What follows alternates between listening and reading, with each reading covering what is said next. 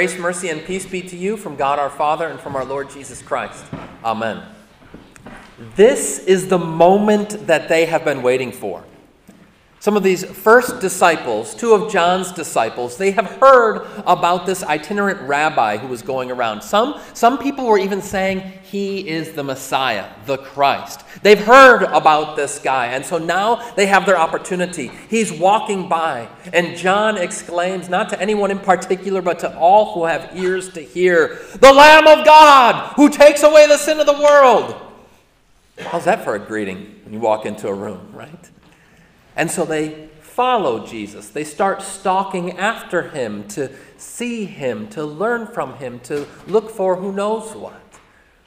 And at some point, Jesus wheels on them, maybe unexpectedly, and he says, What are you seeking? What are you looking for? What do you want? Now, what a golden opportunity, right? For Jesus to look you in the eyes and say, What do you want? What are you looking for? Think of the possibilities in that moment. What could you say? We want to know what is the meaning of life? Lord, can you explain to us why there is suffering and pain in the world? Or even just, can you tell us how many licks does it take to get to the center of the Tootsie Pop? The possibilities are endless in that moment as he looks at them and says, What are you looking for? What do you want? And they say, Rabbi, what's your address? Where are you staying? Now, we have to give them a little bit of credit here or, give them a little bit of grace. I mean, they must have been kind of surprised, right? Jesus suddenly turns on them and asks them, blah, oh, blah, blah, blah, blah. They're not able to, to give any profound answer. They don't give an answer at all. And instead, they answer his question with their own question Where are you staying? This was their moment. This was their, their golden opportunity, the chance that they have been waiting for, and they blow it. Or do they? Let's back up just a minute and think again about this question of Jesus. What are you looking for? What, what do you want? It's a loaded question, if ever there was one. What is it that in the deepest fiber of your being you are longing for and looking for? What is it that you desire? That you want to go right, that right now is going wrong, that you want to know about, that right now is just a mystery and a fog? What is it that you and I are act- actually seeking after in our heart of hearts?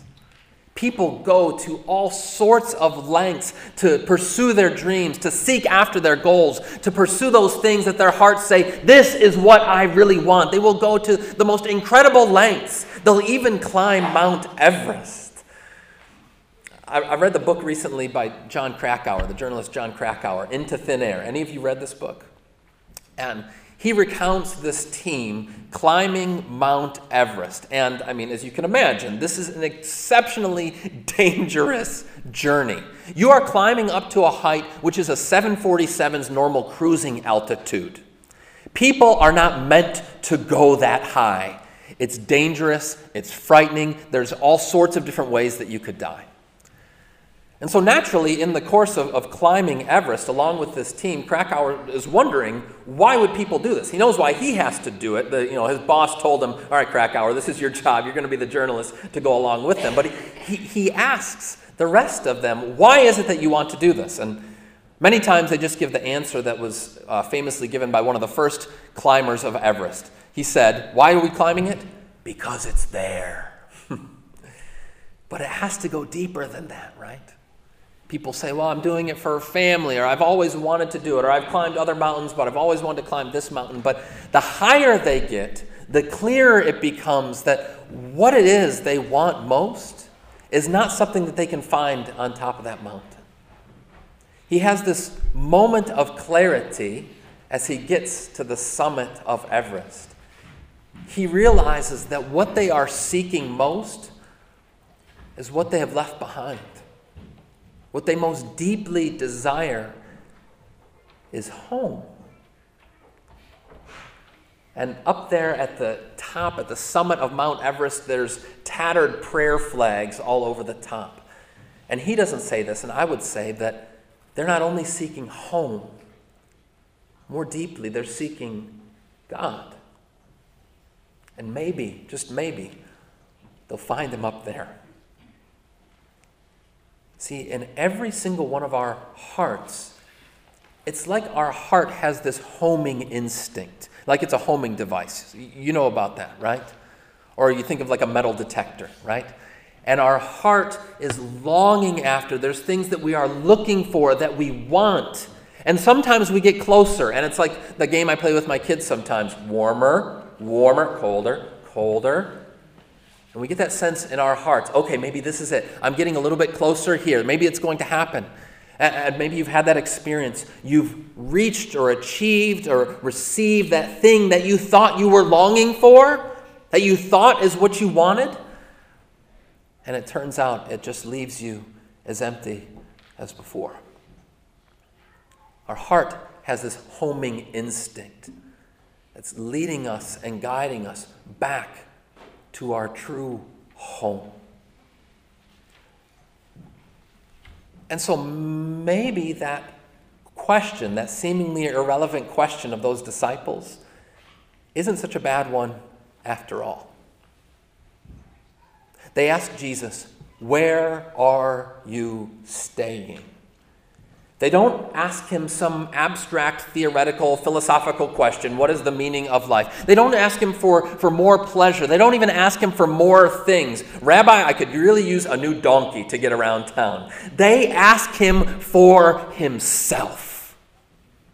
They do it in maybe a clumsy kind of way to say, Where are you staying? What's your address? But what they are asking for is Jesus himself, to be with him. And they're right in this respect, even if they don't fully realize what it is they're saying, what it is that they're asking for, because Christ is your heart's true home. St. Augustine famously prayed this. He said, Lord, you have made us for yourself, and our hearts are restless until they rest in you. You and I have this burden of a restless heart. But it's a blessing because that restlessness can only be satisfied, can only find its true rest in Christ, who is your rest, who came seeking you and me in order to bring you back into that communion and relationship with Him so that our hearts might find their true home. You and I don't have to keep seeking and searching and wondering what is it that we are looking for. Already the Lord has said, Here I am, I am here for you. In all of your restless wondering and wandering, what is the meaning of life? What is it that my heart is looking and longing for? Now Jesus says, Here I am. But let me ask you, what are those other things that you are looking for and longing for? What is the stuff that your heart thinks it wants? What do you want? Why, why do you even come to church? I heard this story of uh, a, a, poet and memoirist, that's the right word, Mary Karr, an author named Mary Karr. And she was not a Christian by birth, even though she grew up in East Texas, which is about as Christian an area as you can get. Her parents were kind of hippies and they weren't believers, and so she grew up as an agnostic and later became an alcoholic. And in many ways, she had fallen about as far away from the Lord as you could. But then she had kids and sometimes kids have a way of us realizing what our limits are and that we need a little bit of help, even heavenly help. But still, she hadn't gone seeking after God at all. But one day, when her, her son was just a, a few years old, he says to her, just out of the blue, Mama, I want to go to church. And by this time, she's totally cynical and skeptical about it. She's like, Church? Why would anybody ever want to go to church? And he says, I want to see if God is there. And she thinks, well, that's not much worse than soccer practice. We'll give it a shot. that was the beginning of her journey to the Lord. But I think his question, that little boy's question, was a good one. And his response to see if God is there.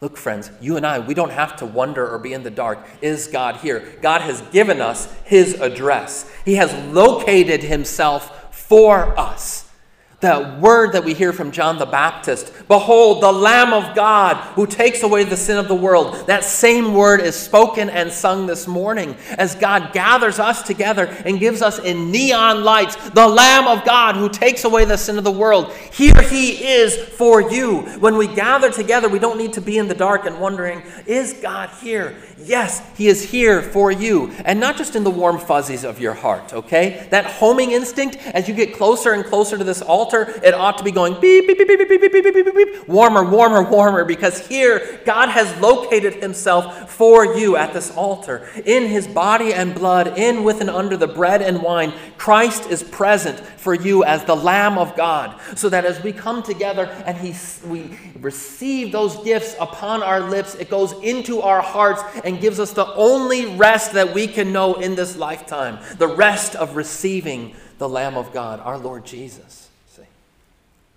He is our heart's true home. And He gathers you home when you're here. But not only that. And here we have to, to listen to Jesus' answer to the question. Imagine that. Jesus responds to the disciples' question. They're probably scratching their head. They're a little bit shy and nervous. Rabbi, where are you staying? Maybe not expecting him really to answer. You know, you guys are strangers. My mom told me not to tell you that answer, right? But no, Jesus says this Come and see. Come and see. Now, why is that significant? The Lord doesn't just give them an answer. Yeah, here it is. You can, you know, third house on the right, go down the road. He's, he invites them into that relationship and indeed into that adventure. See, the Lord who is risen and ruling even now locates himself for us here so that going out of these walls, we might be able to recognize and respond to his activity out there.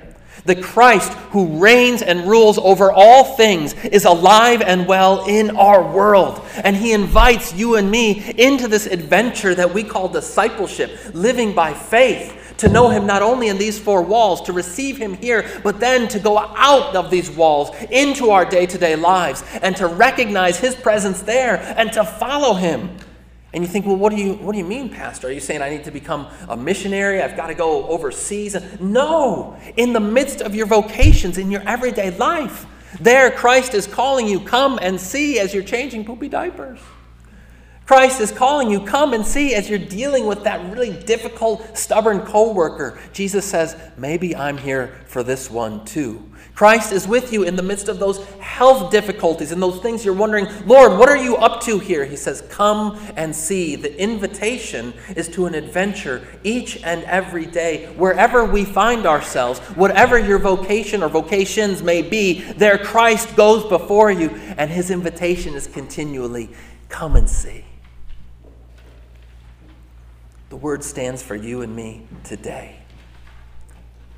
And so come to this table. Have your heart warmed by its true home in Christ. And go out from this place. Let it, this word ring through your ears. What are you seeking? If you're seeking Jesus, come and see. Amen. May the peace of God that surpasses all understanding keep your hearts and minds in Christ Jesus. Amen. We stand to sing.